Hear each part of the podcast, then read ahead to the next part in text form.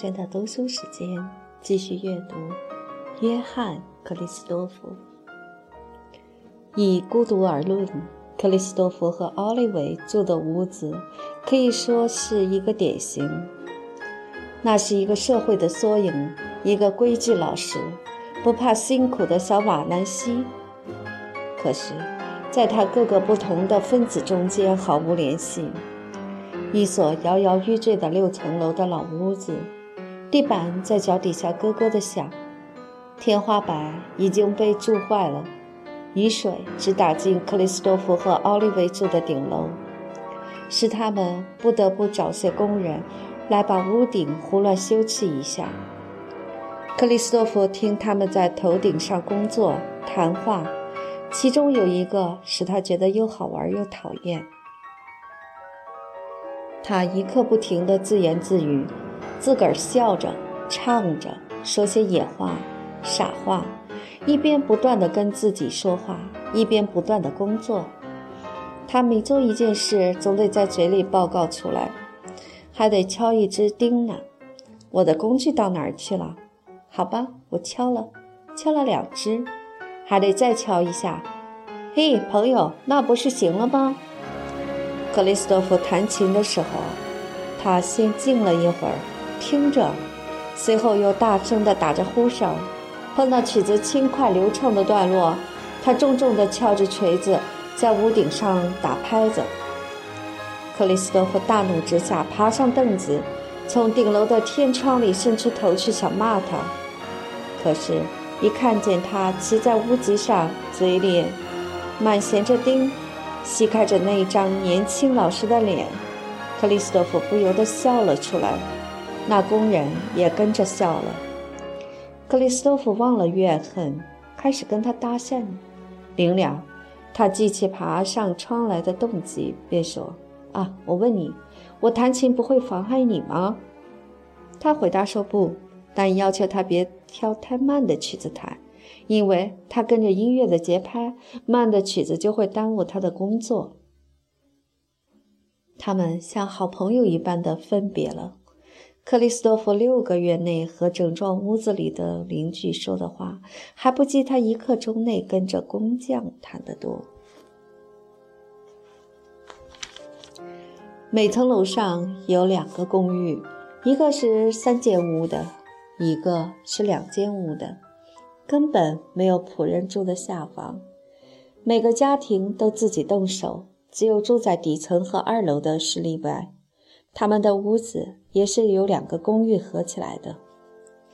跟克里斯托弗和奥利维同样住在六楼上的邻居是一个姓高尔乃伊的神父，年纪四十左右，非常博学，思想很开通，胸襟很宽广。原来在一所大修院里教圣经，最近为了思想太新而受到罗马的处分。他接受了处分，虽然心里并没有真正的屈服。他不出一声，既不想反抗，也不愿意听人家的劝告，把主张公布。他躲在一边，宁可做使自己的思想崩溃，而不肯把事情张扬出去。对于这一类隐忍的反抗者，克里斯多夫是不能了解的。他想跟他谈话，但那教室客客气气的、冷冰冰的，绝对不提到他最关切的问题。他的傲气是他把自己活埋了。下面一层，正好在两个朋友的公寓底下住着一户人家，男的是工程师，叫做埃里埃斯拜谢。夫妇俩有两个七岁至十岁之间的女儿，他们都是优秀的、可爱的人。老关在自己家里，尤其因为处境艰难而羞于见人。年轻的太太不辞劳苦的工作，但常常为了清寒而心里屈辱。她宁愿加倍的劳苦，只要不让人知道他们的窘况。这又是克里斯多夫不容易领会的一种心情。他们是新教徒，法国东部出身。几年以前，夫妇俩卷入了特拉夫斯事件的大风潮。为了这件案子，他们激动得差点发狂，正像七年中间无数如醉若狂的法国人一样。他们为之牺牲了安宁、地位、社会关系，把多少亲切的友谊都斩断了，自己的身体也差不多完全搅坏了。他们几个月都不能睡觉，不能饮食，翻来覆去地讨论着同样的论点，像疯子一样的固执。他们互相刺激，情绪越来越激昂。虽然胆小，怕闹笑话，却照旧参加示威运动，在会场上发言。回到家中，两人都恍恍惚惚的，心儿乱跳。夜里，他们俩一起哭了。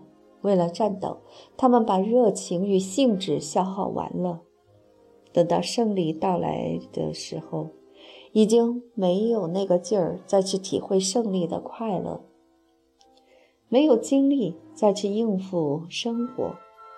当初的希望那么高，牺牲的热情那么纯洁，以致后来的胜利比起他们所梦想的果实，竟是近乎讽刺了。他们那么方正，认为世界上只有一条真理。所以，早先所崇拜的英雄们，此刻在政治上讨价还价，使他们感到悲苦的幻灭。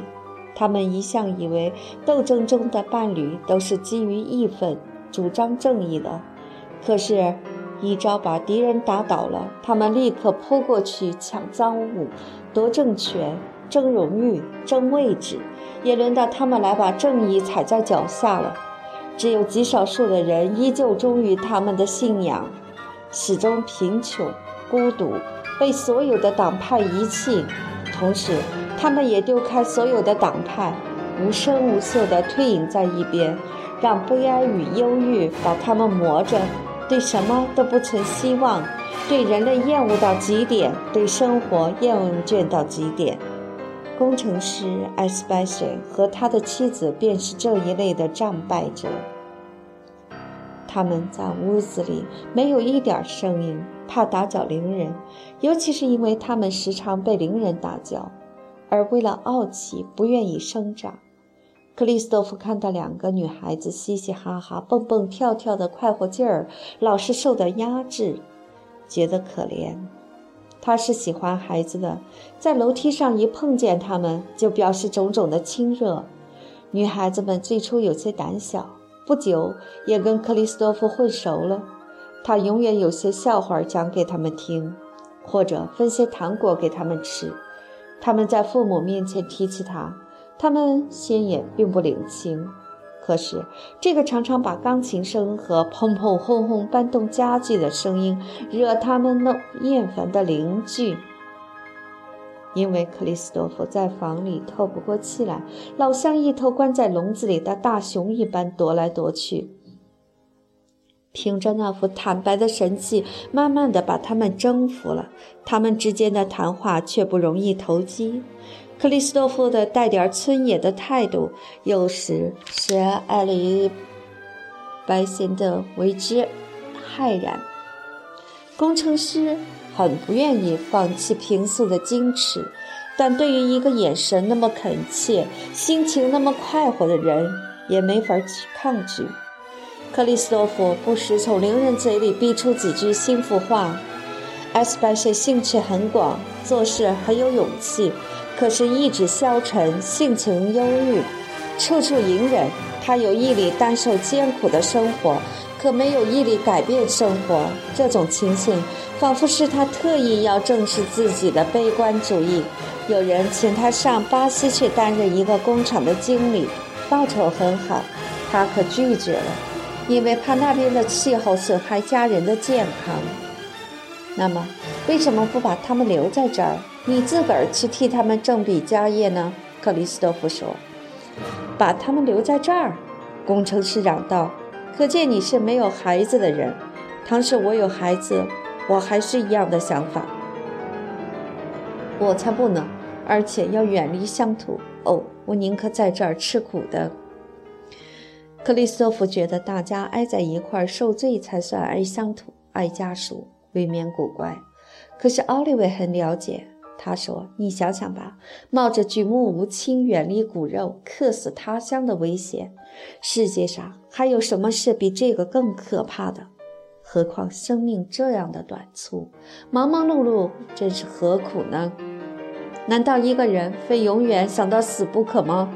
克里斯托夫耸耸肩回答：“而且，便是死了，也是为自己所爱的人求幸福死的，那岂不胜于束手待毙吗？”同一层楼上，在五楼那个小一些的公寓里，住着一个电气工人，叫做奥贝。他的不跟邻居往来，可不是他的过失。这个从平民阶级中跳出来的人物，绝不愿意再回到平民阶级中去。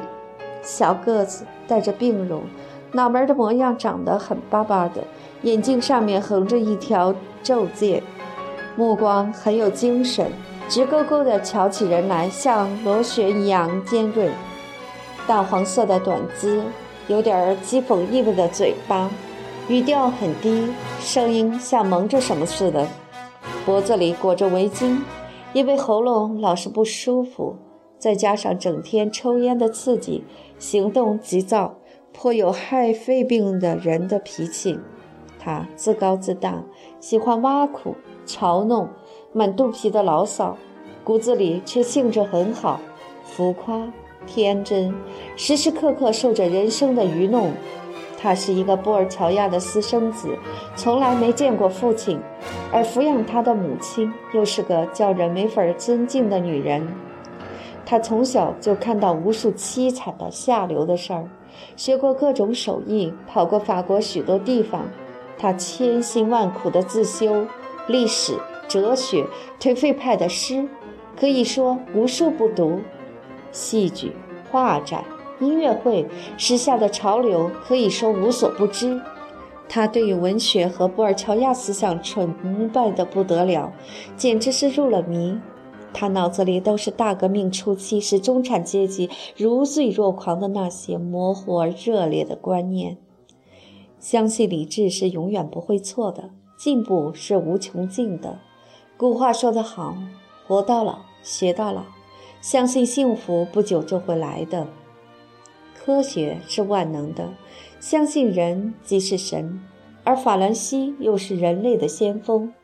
他反对教会，认为所有的宗教，尤其是基督旧教，都顽固守旧，所有的教士都天生是进步的敌人。社会主义、个人主义、排外主义。在他头脑里冲突不已，他精神上是人道主义者，气质上是专制主义者，事实上是无政府主义者。生性高傲，他知道自己缺少教育，所以说话非常谨慎，尽量吸收别人的话，但不愿意请教人家，以为有伤尊严。然而，不论他多么聪明伶俐。聪明伶俐究竟不能完全补足他教育的缺陷。他一心想写作，像许多从来没下过功夫的法国人一样，文字倒颇有风格，自己也知道这一点。不幸思想很模糊，他把苦心孤诣写成的东西拿一部分给一个他崇拜的名记者看，被取笑了一场。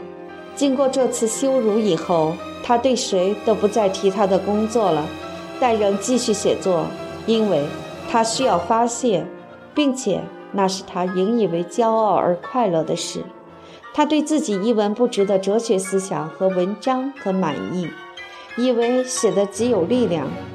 至于挺有意思的现实生活的记载，他倒并不重视。他自命为哲学家。想写些社会剧和宣传思想的小说，凡是不能解决的问题，都被他毫不费力地解决了。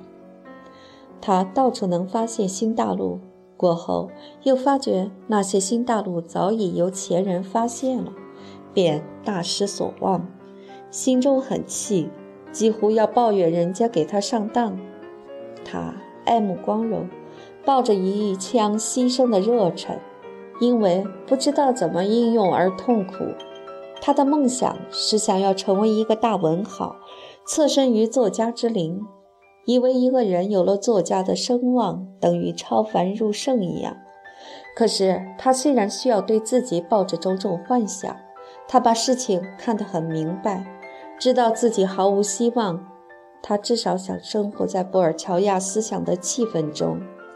愿望之下，那气氛是非常光明的。这种无邪的愿望害了他，使他觉得为了地位关系不得不跟工人们来往，真是难堪极了。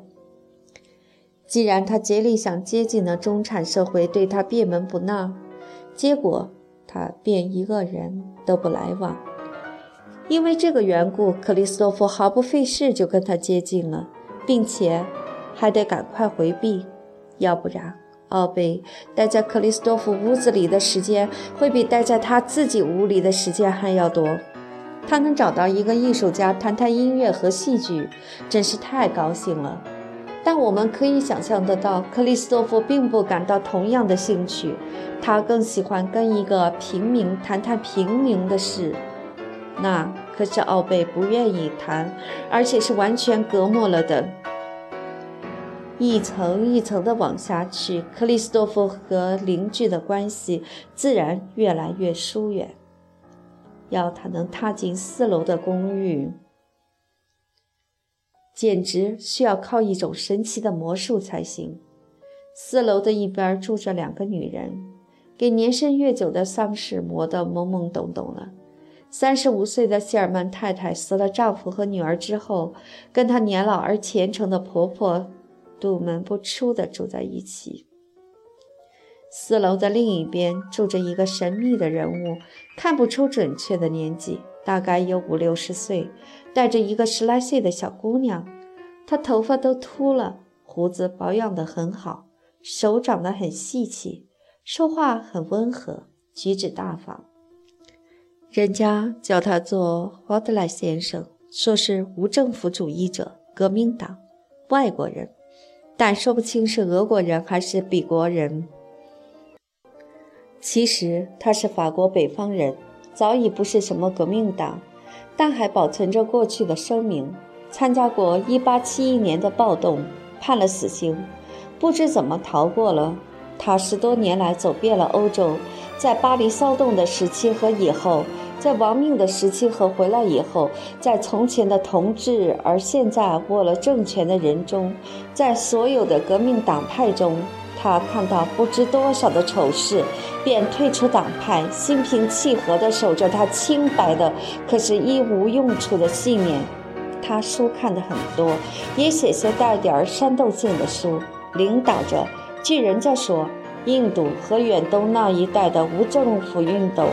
从事于世界革命，也从事于同样含有世界性而意义比较温和的研究工作。他要创造一种为普及音乐教育而用的新的世界语。他跟公寓里的人都不来往，遇到了仅仅是挺有礼貌的招呼一下。他对克里斯多夫倒肯说几句他记载着音乐的新方法，但。这是克里斯多夫最不感兴趣的。用什么符号来表示思想？他认为无足重轻。不管是哪一种语言，他都能运用。那位学者可毫不放松，又温和又固执地解释自己的学说。至于他其余的事，克里斯多夫一点儿都没法知道。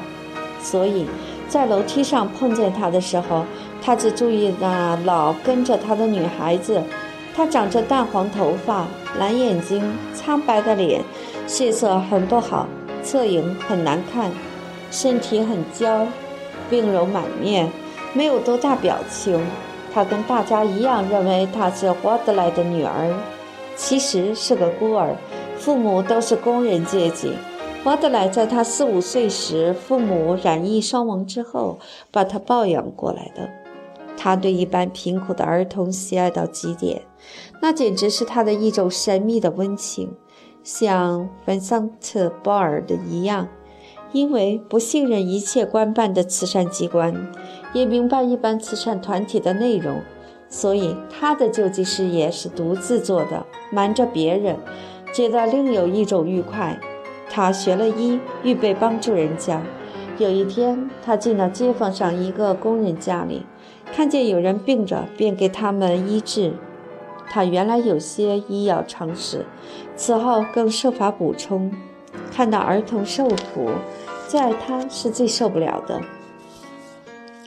等到他替这些可怜的小生命解除了疾苦，瘦削了的脸上重新浮起苍白的笑容，他才愉快极了，心都化开了。这是他尘世的天堂，而平时受他照顾的人给他的麻烦，他也忘了，因为他们难得感激他。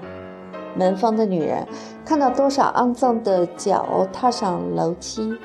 常常气愤之极，说些尖刻的抱怨的话。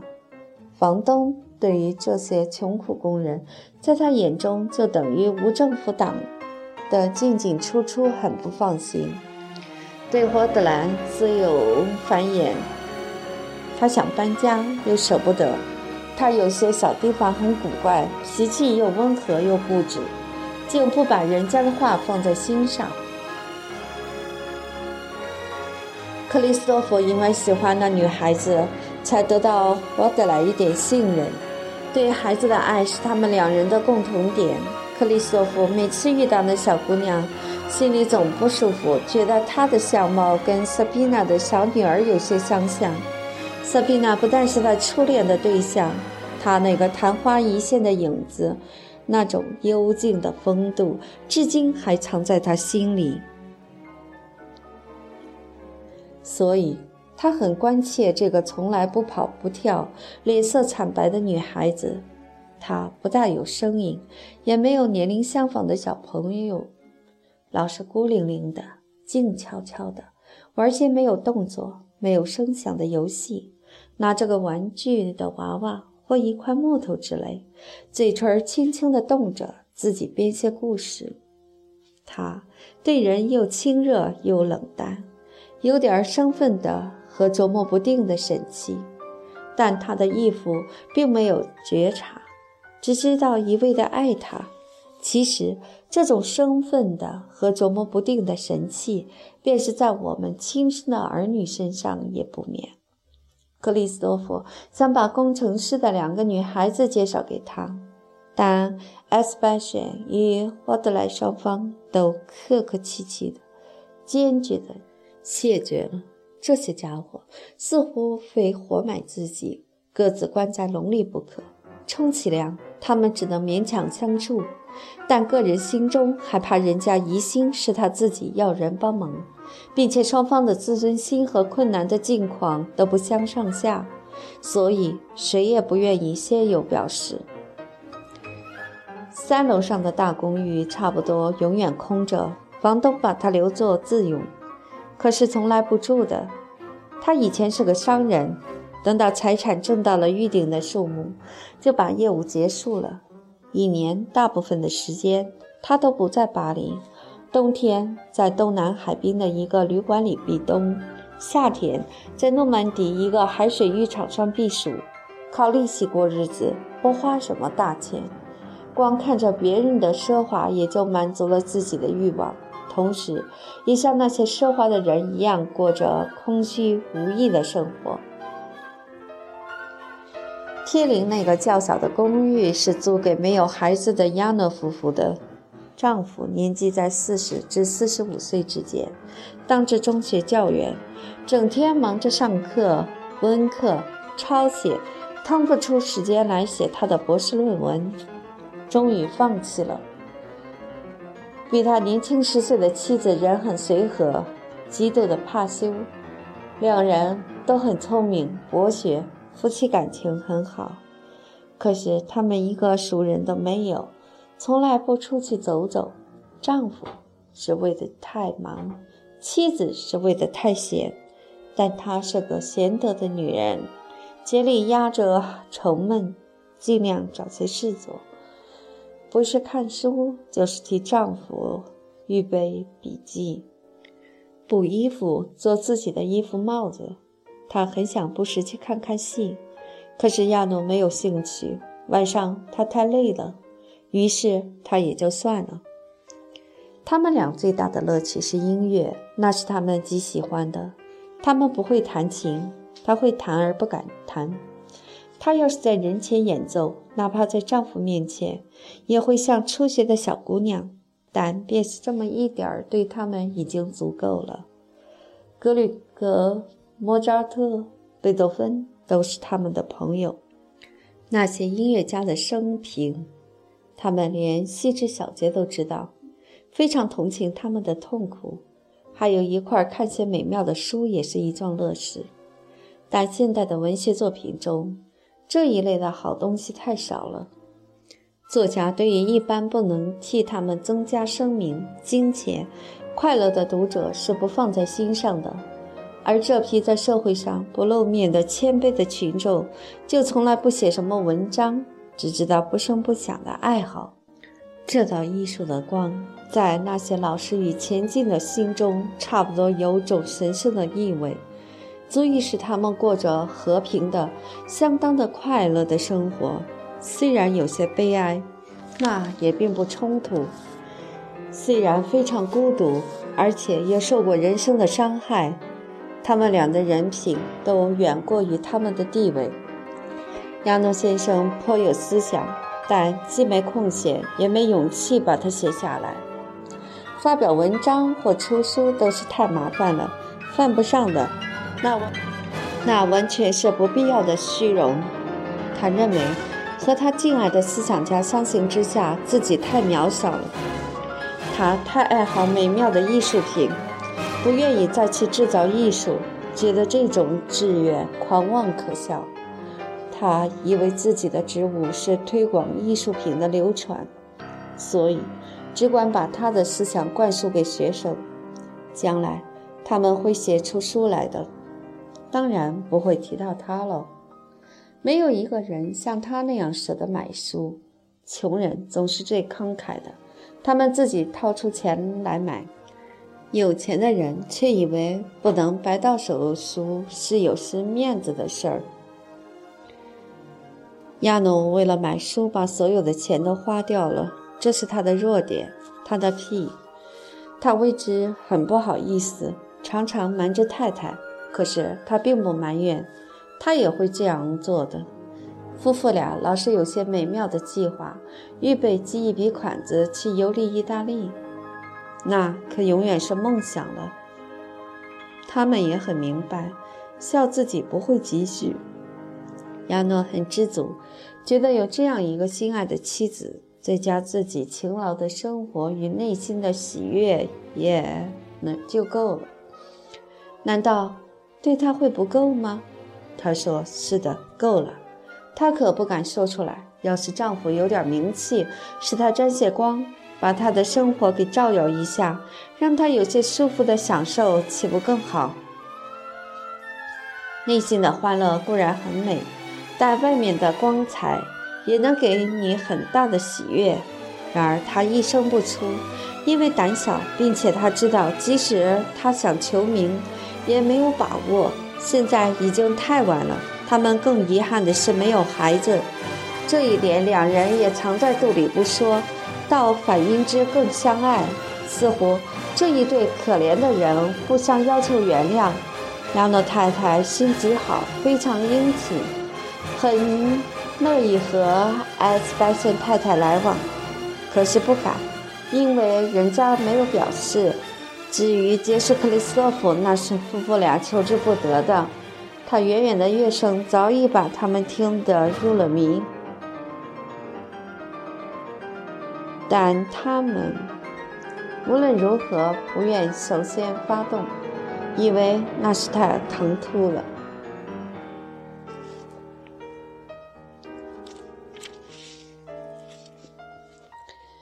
住二楼公寓的是法雷克斯维尔夫妇，这一对有钱的犹太人无儿无女，一年到有六个月住在巴黎乡下。虽然他们在这儿住了二十年，这完全是住惯的缘故，因为他们很容易找一个跟他们的财富更相称的屋子，却老是像过路的外邦人。从来不跟邻居交谈一句话，人家关于他们的事儿，也不比他们第一天搬来的时候知道的更多。这一点可不能成为不受批评的理由。正是相反，他们不讨人喜欢，当然，他们也绝对不想讨人喜欢。其实他们的为人倒值得人家都知道一些。夫妇俩都是好人，而且绝顶聪明。六十岁左右的丈夫是一个阿西利考古学家，为了中亚西亚的发掘享有盛名。像许多犹太人一样，他头脑开通，兴趣极广，绝不以自己的专门学问为限。他平时注意着无数的事：美术、社会问题，一切现代思想界的运动。可是，这些都控制不了他的精神。因为，他觉得所有的学问都有意思，可没有为了任何一门入迷。他很聪明，太聪明了，太不受拘束了。这一只手建造起来的东西，老是预备用另一只手毁掉。因为他建设的很多，又有事业，又有理论，的确是精力过人。由于习惯，由于精神上需要活动。所以，他虽不信自己的工作有什么用处，依旧不声不响的、极有耐性的在学问方面下苦功。不幸他生在有钱的人家，没机会认识为生存而斗争的意义，并且自从他在晋东做了几年发掘工作而感到厌倦之后，就没有接受任何公家的职位。但除了他自己的工作以外，他还是头脑很清楚地关切当前的问题，关切一些实际而立刻可以实行的社会改革、法国学校教育的改善等等。他宣传思想，倡导潮流，推动那些大规模的文化机构。可是不久，他就厌倦了。好几次，人家根据他的论点而发起了一个运动。他却极尽尖刻地批评这个运动，使那般受他鼓动的人大为惊骇。他并非故意如此，而是天性使然。他生来是神经质的，喜欢挖苦的，锐利无匹的目光，一看到人物和事情的可笑就忍俊不禁。既然世界上连最好的事儿、最好的人，在某一角度上看，或是在放大镜下看，也难免有可笑的地方。他的嘲弄的心情也就不容易抑制了。这种脾气当然不能帮助他结交朋友，他心里却极想给人家一点好处。事实上，也这么做了。人家并不感激他，便是受到恩惠的人，因为觉得自己在他面前显得可笑，也不能原谅他。他不能多见人，否则就没法爱他们了。他不是愤世嫉俗的人，也没有那种自信可以当愤世嫉俗的角色。他一方面取笑社会，一方面在社会面前觉得胆小，同时心里还不敢断定社会一定是错的，自己一定是对的。他避免显得和别人过分的不同。竭力想叫自己的态度与表面上的见解跟别人一样，可是没用。他不由自主地要批判他们，对一切夸大的不自然的现象感觉得太清楚了，而且又不会隐藏他厌恶的心理。第一，他对犹太人的可笑感觉特别灵敏，因为对他们认识更清楚。其次，虽然他胸襟旷达，不承认种族的界限，但别个种族的人往往用这个界限来限制他。同时，不管形势如何，他和这个基督教的思想界也格格不入。为了这许多原因，他孤傲自处，只管埋头工作，深深地爱着他的妻子。最糟的是，连这位妻子都免不了受他讽刺。她是一个贤德的女人，喜欢活动，愿意帮助人家，老在那里做着慈善事业，性格远没有丈夫的复杂，极有意志，极有责任观念。这观念虽有些顽固抽象，可是标准很高。没有孩子，没有什么称心如意的事，没有热烈的爱情。他相当凄凉的一生，全部建筑在道德信仰上。这信仰其实只是需要信仰的意志促成的。丈夫善于讥讽的天性，自然把他信仰中间自骗自的成分去破了，不由得要拿他开玩笑。他的个性是许多矛盾混合起来的，他对责任所抱的观念标准也不亚于他妻子的。同时又铁面无情的需要分析、批评，不受蒙蔽，把他的道德信仰一片片的肢解。殊不知，这种行为是毁掉了妻子的立足点，消磨了他的勇气。当他发觉的时候，他比他更痛苦。可是祸已经闯下了。虽然如此，他们俩依旧相爱，工作行善。但妻子的冷淡尊严的态度，不比丈夫喜欢讽刺的脾气更得人心。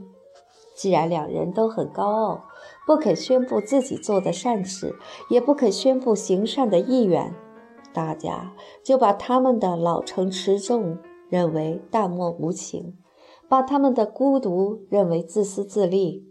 而他们愈觉得别人对他们抱着这种观念，便愈不愿意设法去破除这观念。犹太人多半是粗鄙冒失的，相反，这对夫妇却为了过于持重，骨子里是藏着许多高傲的成分，而吃了亏。比小花园高出几个十级的底下一层，住着一个退职的炮兵军官夏布朗少校。以前是属于殖民地部队的。这个还年轻而强壮的军人，在苏丹和马达加斯加有过光荣的战绩。不知怎么突然把一切都丢了，住到这儿来，再也不提军队二字，整天翻着花坛，吹着笛子。可是技巧永远没有进步。妈妈正直，把她疼爱的女儿埋怨几句。她是个三十岁的女子，不十分美，但很可爱，很孝顺。为了侍奉父亲而没有出嫁。克里斯托弗凭窗眺望的时候，常常看见他们，当然是更注意那个女儿。他下半天大部分时间都在花园里。不是缝东西，便是胡思乱想，或是收拾园子，高高兴兴地和一天到晚叽咕的父亲作伴。他用着安静清脆的声音、和善的语气回答他的抱怨，他却老是在小径上迈着细步走来走去。过了一会儿，他进去了，他便坐在园子里的凳上，几小时的缝着东西，既不动弹。也不说话，脸上堆着一副渺渺茫茫的笑容，而那一无所事的军官在屋子里拼命吹着那只刺耳的笛，或是为了变化一下，笨拙地按着那架上气不接下气的风琴，呜啊呜的叫克里斯多夫时而好笑，时而气恼，看日子而定。所有这些人物各管各的，住在这座花园紧闭的屋子里，吹不到一丝外界的风。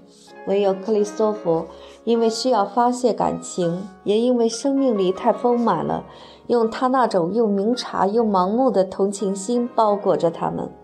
他们可不知道，他不了解他们，也没法了解。他不像奥利维能洞察人的心理，但他爱着他们。自然而然的能够设身处地站在他们的地位上，由于神秘的电流作用，他渐渐在心头感觉到那些咫尺天涯的心灵有些什么暧昧的意识，体会到那个沮丧的夫人的痛苦的麻痹状态，知道那教士、犹太人、工程师、革命党人为了高傲而把思想藏在心里。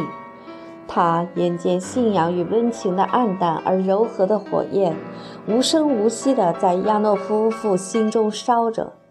平民出身的工匠天真的想望着光明。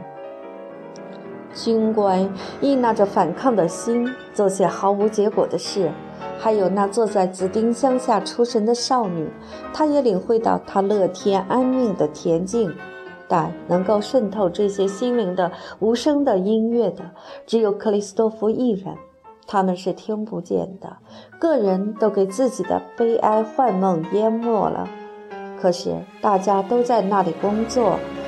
怀疑派的老学者，悲观的工程师、教士，无政府主义者，不管是骄傲的或是灰心的人，全都工作着。屋顶上更有那泥水匠在唱歌。屋子周围，克里斯多夫在最优秀的人中也发现同样的精神上的孤独，即使在结成团体的时候也是如此。奥利维把他常常发表文字的一份小杂志介绍给克里斯多夫，他的名字叫伊索博，借用蒙丹的一段话作为他的箴言。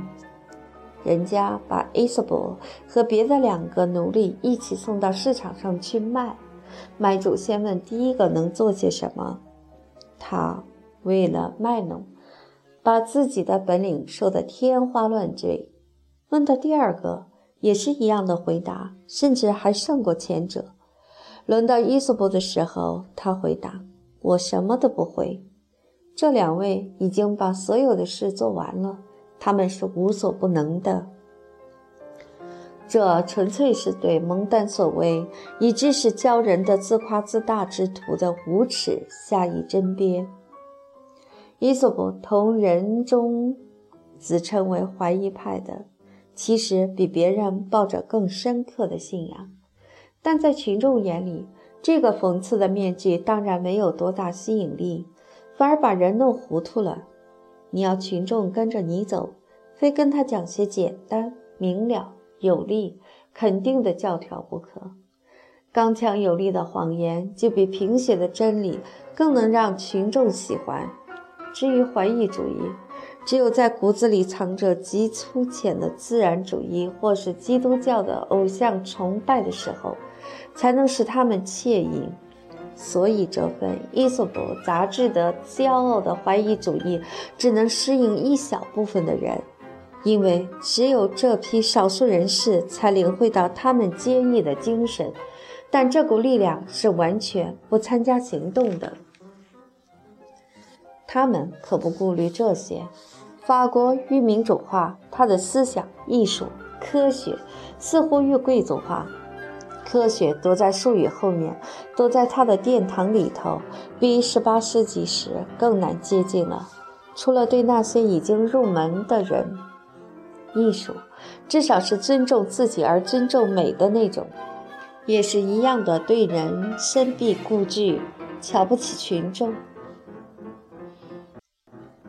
便是对于行动比对于美更关切的作家，重视道德思想胜于美学观念的文人，也有种没法形容的贵族气息。他们似乎要把内心的火焰保持纯洁，而不是把这火焰传递给别人。他们仿佛不求自己的思想得胜，而只求证实。可是这等作家里头，也有从事大众艺术的。在最真诚的人中，有些是宣传无政府主义的，含有破坏性的思想。那种遥远的未来的真理，也许在一百年或两千年后是有益的，但目前只能折磨心灵，灼伤心灵。另外一批却写些沉痛的，或是挖苦的戏剧，没有幻想的，非常悲惨的。克里斯托弗读过之后，觉得原来想把自己的痛苦忘掉几小时而来的观众，结果得到这样抑郁不欢的消遣，真是太可怜了。你们拿这个给大众吗？他问。那才是把他们活埋呢。放心，奥利维回答，大众不会来的。他们这才对了。你们简直发疯！难道要把他们生活的勇气统统拿走吗？为什么让大众像我们一样知道事物的悲惨面，而仍旧打起精神来尽他们的责任，不是应当的吗？打起精神，我不信，毫无乐趣却是一定的了。而一个人生活的乐趣给拿走以后，他也差不多完了。有什么办法？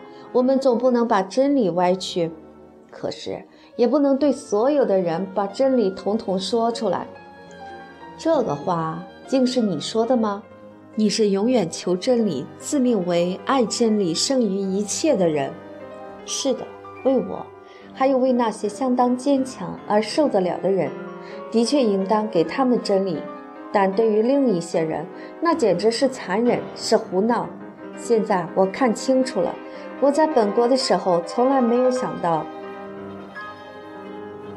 德国人不像你们这样的闹真理病。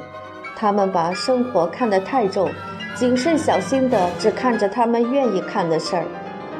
你们不是这样，所以我喜欢你们。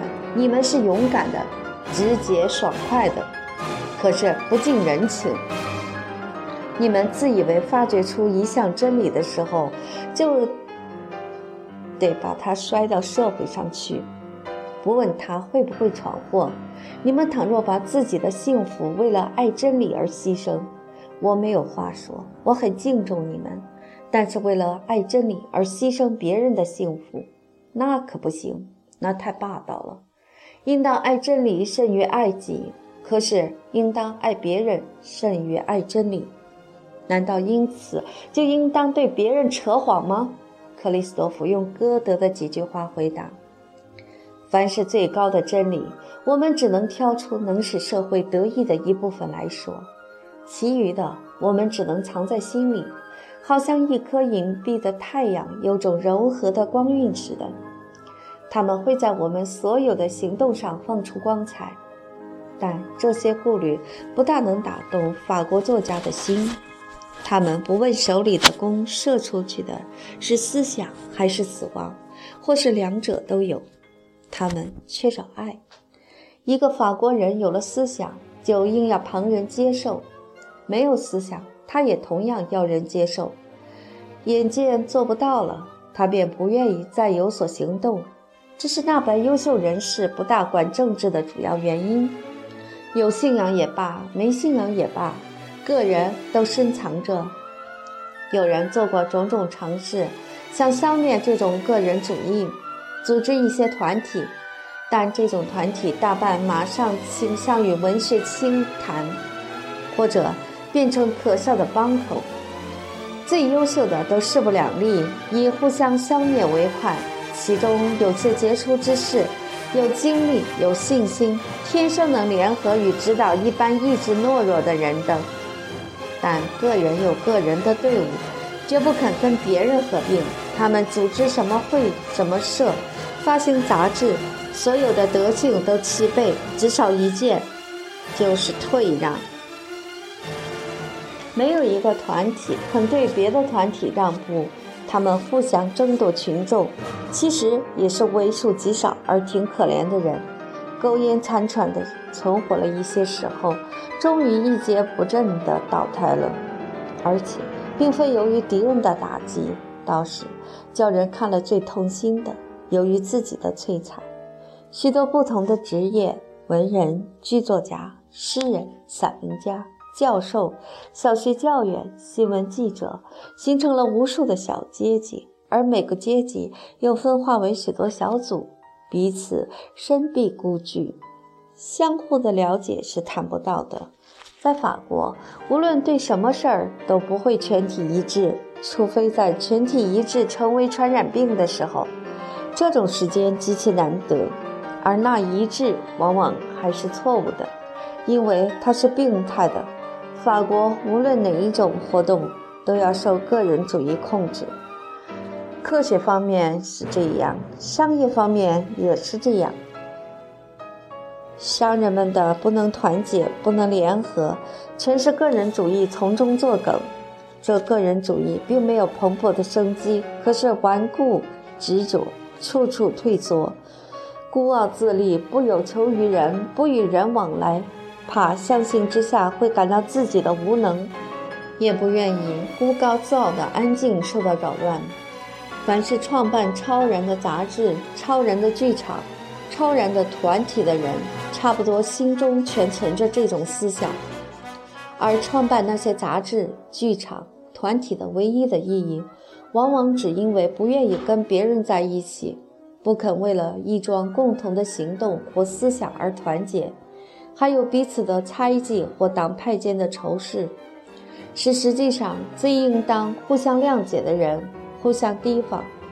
即使彼此器重的人物为了同一事业而结合的时候，像奥利维和办《伊索伯》杂志的那些同志，他们之间似乎也永远存着戒心，绝对没有流露真情的性质。那在德国是极常见而极容易使人厌恶的。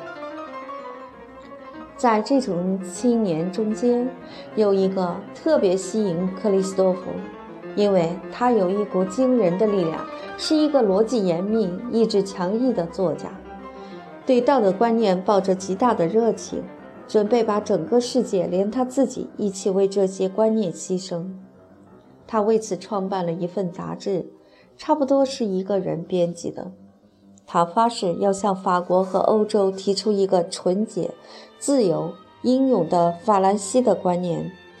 他深信将来必有一日，大家会承认他所写的可以成为法国思想史上最大胆的篇幅中的一页。这一点，他是想得不错的。克里斯托弗很愿意对他有更深的认识。和他来往，可是没有办法。虽然奥利维常常跟他接触，也只在有事的时候见面，他们绝对没有亲密的谈话，充其量不过交换一些抽象的思想。实际上也无所谓交换，而是两人在一块儿自言自语，以为个人都把思想藏在肚里，而这还是彼此器重的战斗同志呢。这种矜持有许多原因，连他们自己都不容易分辨。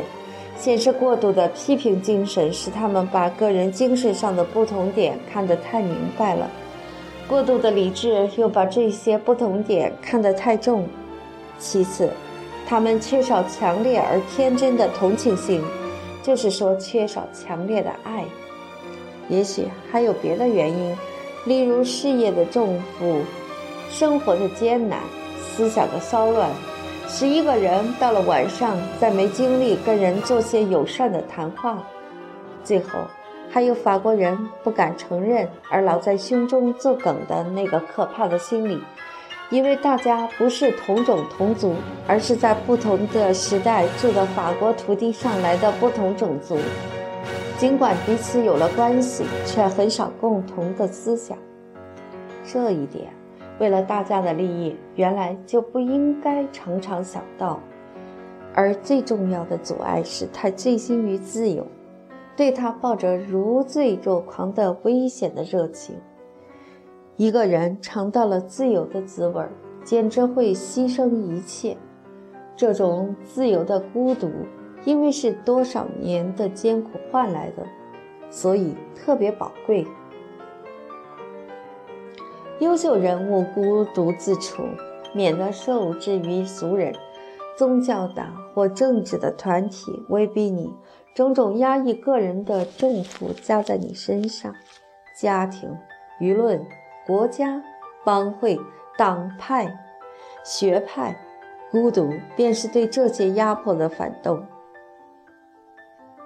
倘若一个囚徒要越过二十道高墙才能逃出牢笼，那么，非身强力壮的人绝不能毫无损伤地达到目的。对于一颗自由的意志，这的确是艰苦的考验。但是从这儿经历过来的，就会终身留下苦斗的痕迹和独立不羁的癖性，永远不能跟旁人融合的了。除了高傲的孤独，还有一种是隐忍退让促成的孤独。法国多少老实人，都把他们的慈悲、勇敢和真挚的感情埋藏在心里。数不清的有理没理的理由使他们不愿意行动。在某些人是为了服从，为了胆怯，为了习惯性；在另一些人是为了怕舆论、怕嘲笑、怕抛头露面、怕人家把他们毫无作用的行为说是有作用的。这一个不参加政治的与社会的斗争，那一个不参加慈善事业，因为他们看到做事不认真或没有头脑的人太多了。也因为怕别人把他们看作跟走江湖的与胡诛虫没有分别，差不多所有的人都感觉到厌恶、困倦，怕行动，怕痛苦，怕丑恶，怕闹笑话，怕出乱子，怕负责任，还有呢，有什么用的心理，把今日多少法国人的意志都给消磨了。他们太聪明了，没有气魄的聪明。他们看到正反两方面的理由，他们缺少力量，缺少生气。一个人生气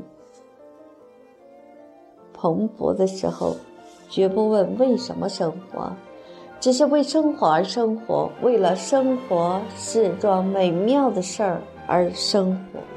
那般优秀的人，有的是可爱的普通的优点，人生观很温和，欲望很淡薄，爱家庭，爱乡土，遵守礼教，谨慎小心，不强制别人，不妨碍别人，不轻易泄露感情，永远持着矜持的态度。所有这些可爱的、动人的特点。在某种情形之下，可以和恬静、勇敢、内心的欢乐并行不悖，但跟法国民族的衰老与贫血也不无关系。在克里斯托弗和奥利维的屋子底下，那个四面围着高墙的优美的园子，便是小型法兰西的象征。那是一片跟外界隔绝的绿荫，有时外边的狂风打着回旋降的原理。给坐在那儿出神的少女带来一些遥远的田野和大地的气息。